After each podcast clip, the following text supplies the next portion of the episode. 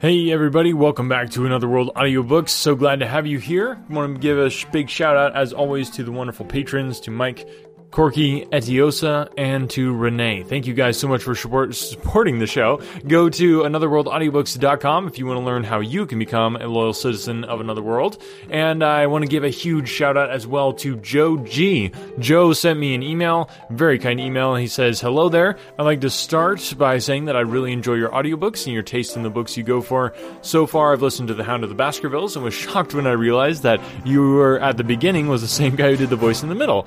Uh, I'm currently currently on both Tarzans, alternating. That is impressive right there, going back and forth. I like it.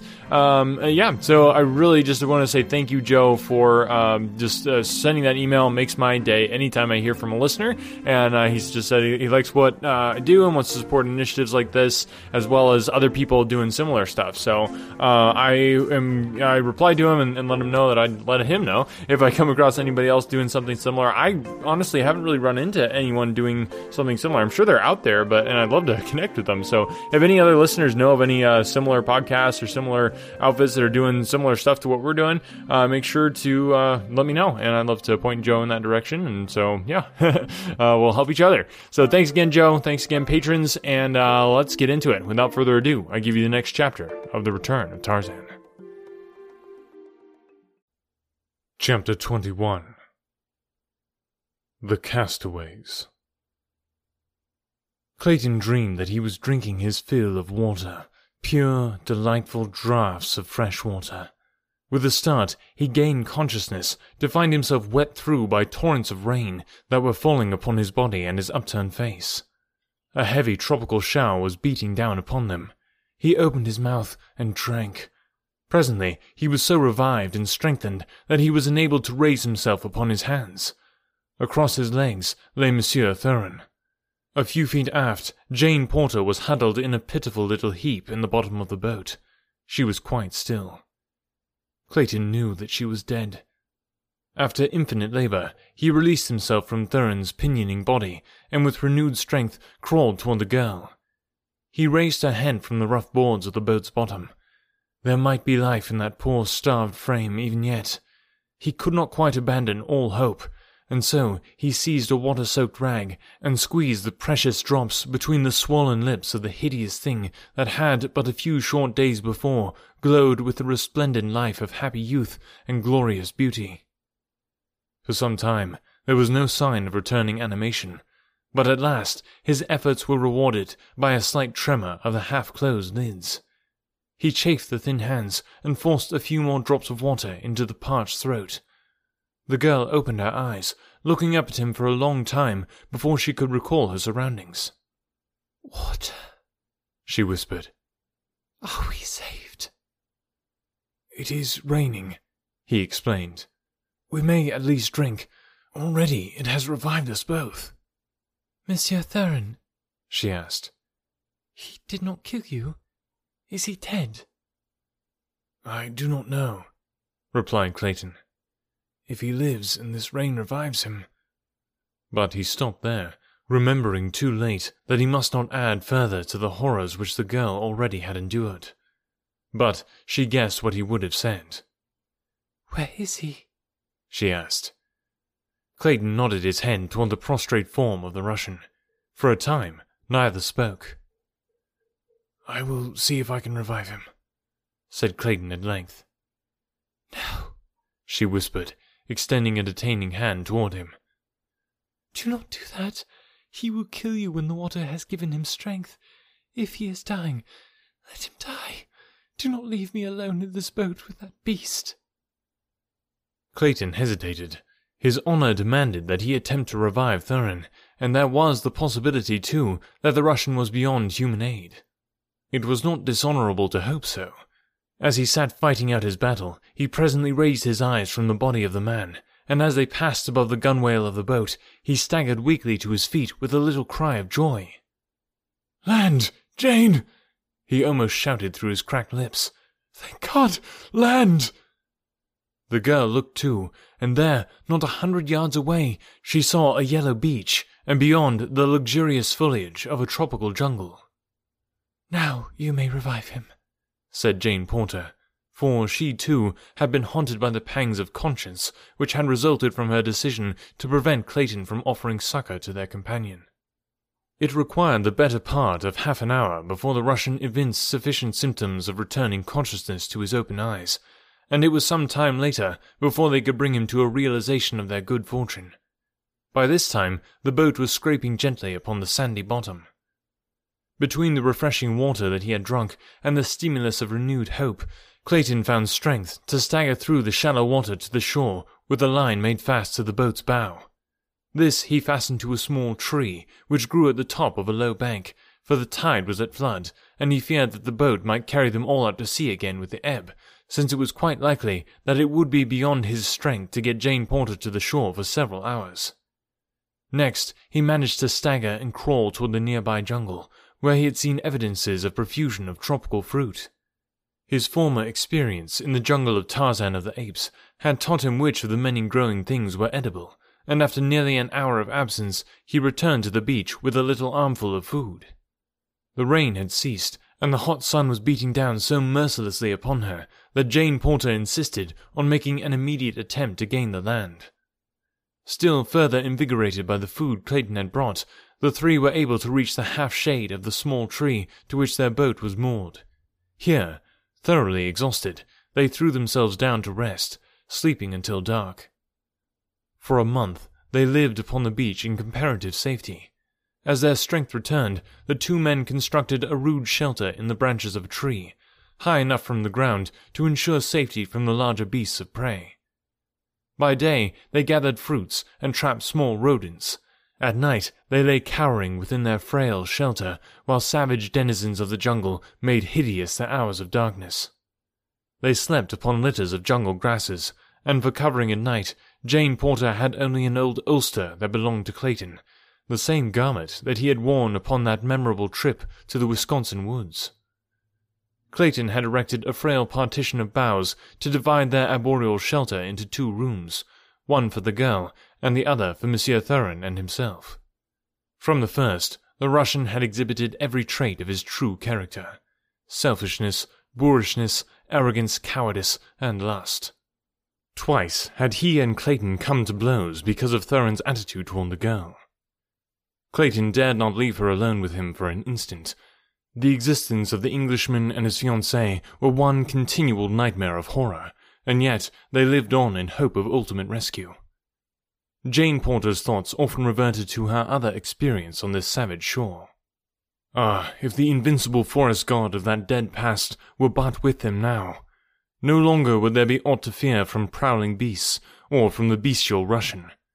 She could not well refrain from comparing the scant protection afforded her by Clayton with what she might have expected had Tarzan of the Apes been for a single instant confronted by the sinister and menacing attitude of Monsieur Thuran.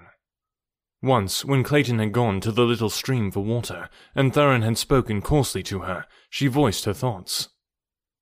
It is well for you, Monsieur Thuran, she said, that the poor Monsieur Tarzan who was lost from the ship that brought you and Miss Strong to Cape Town is not here now. You knew the pig? asked Thuran with a sneer. I knew the man, she replied.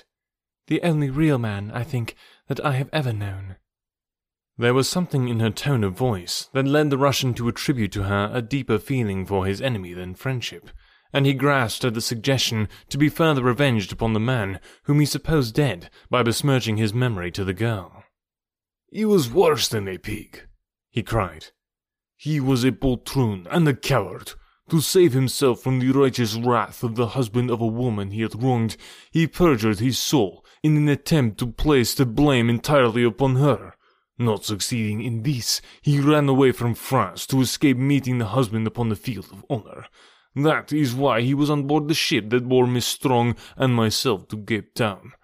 I know whereof I speak, for the woman in this case is my sister. Something more I know that I have never told another. Your brave Monsieur Tarzan leaped overboard in an agony of fear because I recognized him, and insisted that he make reparation to me the following morning. We would have fought with knives in my stateroom. Jane Porter laughed. You do not for a moment imagine that one who has known both Monsieur Tarzan and you could ever believe such an impossible tale. Then, why did he travel under an assumed name? asked Monsieur Thuran. I do not believe you, she cried, but nevertheless the seed of suspicion was sown, for she knew that Hazel Strong had known her forest god only as John Caldwell of London. A scant five miles north of their rude shelter, all unknown to them, and practically as remote as though separated by thousands of miles of impenetrable jungle, lay the snug little cabin of Tarzan of the Apes. While farther up the coast, a few miles beyond the cabin, in crude but well built shelters, lived a little party of eighteen souls, the occupants of three boats from the Lady Alice, from which Clayton's boat had become separated. Over a smooth sea they had rowed to the mainland in less than three days. None of the horrors of shipwreck had been theirs, and though depressed by sorrow, and suffering from the shock of catastrophe and unaccustomed hardships of their new existence, there was none much worse for the experience. All were buoyed by the hope that the fourth boat had been picked up, and that a thorough search of the coast would be quickly made. As all the firearms and ammunition on the yacht had been placed in Lord Tennington's boat, the party was well equipped for defence, and for hunting the larger game for food. Professor Archimedes Q. Porter was their only immediate anxiety. Fully assured in his own mind that his daughter had been picked up by a passing steamer, he gave over the last vestige of apprehension concerning her welfare, and devoted his giant intellect solely to the consideration of those momentous and abstruse scientific problems which he considered the only proper food for thought in one of his erudition. His mind appeared blank to the influence of all extraneous matters. Never, said the exhausted Mr. Samuel T. Philander to Lord Tennington. Never has Professor Porter been more difficult, uh, I might say impossible, why, only this morning, after I had been forced to relinquish my surveillance for a brief half hour, he was entirely missing upon my return. And bless me, sir, where do you imagine I discover him? A half mile out in the ocean, sir, in one of the lifeboats, rowing away for dear life. I do not know how he attained even that magnificent distance from shore, for he had but a single oar, with which he was blissfully rowing about in circles. When one of the sailors had taken me out to him in another boat, the professor became quite indignant at my suggestion that we return at once to land. Why, Mr. Philander, he said, I am surprised that you, sir, a man of letters yourself, should have the temerity so to interrupt the progress of science. I had about deduced from certain atmospheric phenomena I have had under minute observation during the past several tropic nights an entirely new nebular hypothesis, which will unquestionably startle the scientific world. I wish to consult a very excellent monograph on Laplace's hypothesis, which I understand is in a certain private collection in New York City. Your interference, Mr. Philander, will result in an irreparable delay, for I was just rowing over to obtain this pamphlet. And it was with the greatest difficulty that I persuaded him to return to shore without resorting to force, concluded Mr. Philander. Miss Strong and her mother were very brave under the strain of almost constant apprehension of the attacks of savage beasts, nor were they quite able to accept so readily as the others the theory that Jane, Clayton, and Monsieur Thuran had been picked up safely. Jane Porter's Esmeralda was in a constant state of tears at the cruel fate which had separated her from her poor little honey. Lord Tennington's great-hearted good nature never deserted him for a moment. He was still the jovial host, seeking always the comfort and pleasure of his guests. With the men of his yacht, he remained the just but firm commander. There was never any more question in the jungle than there had been on board the Lady Alice as to who was the final authority in all questions of importance, and in all emergencies requiring cool and intelligent leadership. Could this well organized and comparatively secure party of castaways have seen the ragged, fear haunted trio a few miles south of them, they would scarcely have recognized in them the formerly immaculate members of the little company that had laughed and played upon the Lady Alice. Clayton and Monsieur Thuran were almost naked, so torn had their clothes been by the thorn bushes and tangled vegetation of the matted jungle through which they had been compelled to force their way in search of their ever more difficult food supply. Jane Porter had, of course, not been subjected to these strenuous expeditions, but her apparel was, nevertheless, in a sad state of disrepair. Clayton, for lack of any better occupation, had carefully saved the skin of every animal they had killed, by stretching them upon the stems of trees and diligently scraping them, he had managed to save them in a fair condition, and now that his clothes were threatening to cover his nakedness no longer, he commenced to fashion a rude garment of them, using a sharp thorn for a needle, and bits of tough grass and animal tendons in lieu of thread. The result, when completed, was a sleeveless garment which fell nearly to his knees. As it was made up of numerous small pelts of different species of rodents, it presented a rather strange and wonderful appearance, which, together with the vile stench which permeated it, rendered it anything other than a desirable addition to a wardrobe. But the time came when, for the sake of decency, he was compelled to don it, and even the misery of their condition could not prevent Jane Porter from laughing heartily at sight of him. Later, Thuran also found it necessary to construct a similar primitive garment, so that with their bare legs and heavily bearded faces, they looked not unlike reincarnations of two prehistoric progenitors of the human race. Thuran acted like one. Nearly two months of this existence had passed when the first great calamity befell them. It was prefaced by an adventure which came near terminating abruptly the suffering of two of them, terminating them in the grim and horrible manner of the jungle forever. Thuran, down with an attack of jungle fever, lay in the shelter among the branches of their tree of refuge. Clayton had been into the jungle a few hundred yards in search of food. As he returned, Jane Porter walked to meet him. Behind the man, cunning and crafty, crept an old and mangy lion. For three days, his ancient thews and sinews had proved insufficient for the task of providing his cavernous belly with meat. For months he had eaten less and less frequently, and farther and farther had he roamed from his accustomed haunts in search of easier prey. At last he had found nature's weakest and most defenseless creature. In a moment more, Numa would dine. Clayton, all unconscious of the lurking death behind him, strode out into the open toward Jane. He had reached her side, a hundred feet from the tangled edge of the jungle, when, past his shoulder, the girl saw the tawny head and the wicked yellow eyes as the grasses parted, and the huge beast, nose to ground, stepped softly into view. So frozen with terror was she that she could utter no sound, but the fixed and terrified gaze of her fear-widened eyes spoke as plainly to Clayton as words. A quick glance behind him revealed the hopelessness of their situation. The lion was scarcely thirty paces from them, and they were equally far from the shelter. The man was armed with a stout stick, as efficacious against a hungry lion, he realized, as a toy popgun charged with a tethered cork. Numa, ravenous with hunger, had long since learned the futility of roaring and moaning as he searched for prey, but now that it was as surely his as though he already had felt the soft flesh beneath his still mighty paw, he opened his huge jaws and gave vent to his long pent rage in a series of deafening roars that made the air tremble. Run, Jane! cried Clayton. Quick, run for the shelter! But her paralyzed muscles refused to respond, and she stood mute and rigid, staring with ghastly countenance at the living death creeping toward them. Thuran, at the sound of that awful roar, had come to the opening of the shelter, and as he saw the tableau below him, he hopped up and down, shrieking to them in Russian. Run! Run! he cried. Run, or I shall be left all alone in this horrible place! And then he broke down and commenced to weep. For a moment, this new voice distracted the attention of the lion, who halted to cast an inquiring glance in the direction of the tree. Clayton could endure the strain no longer.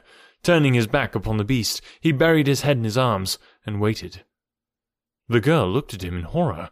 Why did he not do something? If he must die, why not die like a man, bravely, beating at that terrible face with his puny stick, no matter how futile it might be?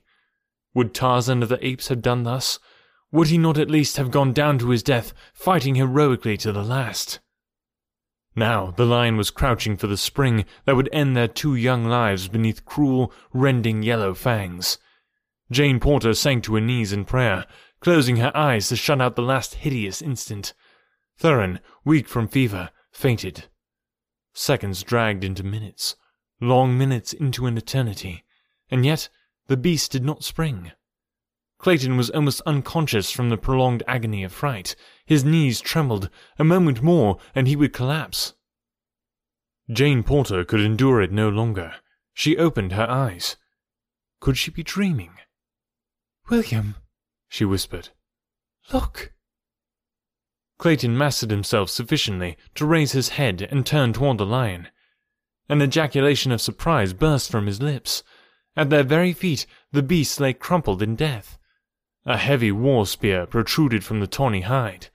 It had entered the great back above the right shoulder, and, passing entirely through the body, had pierced the savage heart. Jane Porter had risen to her feet. As Clayton turned back to her, she staggered in weakness. He put out his arms to save her from falling, and then drew her close to him. Pressing her head against his shoulder, he stooped to kiss her in thanksgiving. Gently, the girl pushed him away. Please, do not do that, William she said. I have lived a thousand years in the past brief moments. I have learned in the face of death how to live. I do not wish to hurt you more than is necessary, but I can no longer bear to live out the impossible position I have attempted because of a false sense of loyalty to an impulsive promise I made you. The last few seconds of my life have taught me that it would be hideous to attempt further to deceive myself and you, or to entertain for an instant longer the possibility of ever becoming your wife, should we regain civilization. Why, Jane, he cried, what do you mean? What has our providential rescue to do with altering your feelings toward me? You are but unstrung. Tomorrow you will be yourself again. I am more nearly myself this minute than I have been for over a year, she replied. The thing that has just happened has again forced to my memory the fact that the bravest man that ever lived honored me with his love. Until it was too late, I did not realize that I returned it, and so I sent him away. He is dead now, and I shall never marry. I certainly could not wed another less brave man than he without harboring constantly a feeling of contempt for the relative cowardice of my husband. Do you understand me? Yes, he answered with bowed head, his face mantling with a flush of shame. And it was the next day that the great calamity befell. And that does it for another episode of Another World Audiobooks. I cannot believe it. We're getting right on close to 200 episodes that we've done on the show.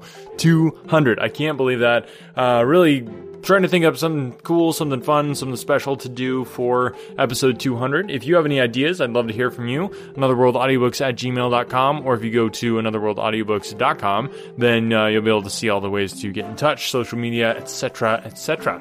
Thank you guys for listening, and uh, remember to spread the word. Tell other people about the podcast. That is the best way to help us continue to exist and continue to bring you awesome free audiobooks. So, and oh, I, I always forget to mention this, but if you go to anotherworldaudiobooks.com, there's actually a, a little form that you can fill out to get a free audiobook. So, if you want a free, full version of the audiobook instead of getting it chopped up into chapters like we do on the, the podcast here, go ahead and uh, do that. Go to anotherworldaudiobooks.com and click on Get a Free Audiobook, and I will happily send one one your way. So, thank you guys so much for listening and sharing the show, and we will talk to you next week.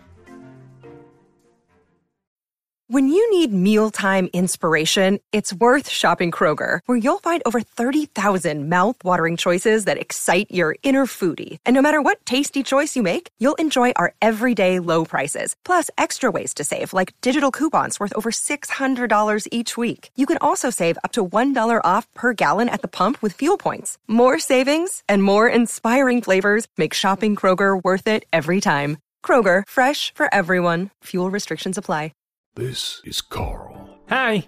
Carl needs a website for his business. I sell the world's finest flavored toothpicks. But sadly for Carl, he doesn't know all of the techie, complicated website stuff, so he's just out of luck, and his business is doomed to fail in this digital age of. Um, actually, I got my website set up super fast and easy with Invicta.services. You what? Yeah, it was super easy. I just picked the style I liked, made a few quick, simple customizations, and bam, awesome website where I can sell my flavored toothpicks. But that's Well, Amazing. I was going to say probably expensive. Actually, getting a website with Invicta starts at only $24 per month. $24 per month. That's less than what I spend on vocal creams per month. It's awesome. It gets you website hosting, a beautiful, professionally designed, customizable template, ongoing site maintenance, regular WordPress plugin, and template updates. I don't say this often, but wow. I know, right? Invicta.services, the simple, affordable way to get a beautiful, professional website for your business. Just go to Invicta.services to launch your website today. That's Invicta, I N V I C T A dot services. Invicta.services, a professional website, headache free. And just for Another World Audiobooks listeners, go to invicta.services and then enter the code Another World to get your first month free. That's right, go to invicta.services and enter Another World as your coupon code to get an entire month free and get started with your professional website at invicta.services.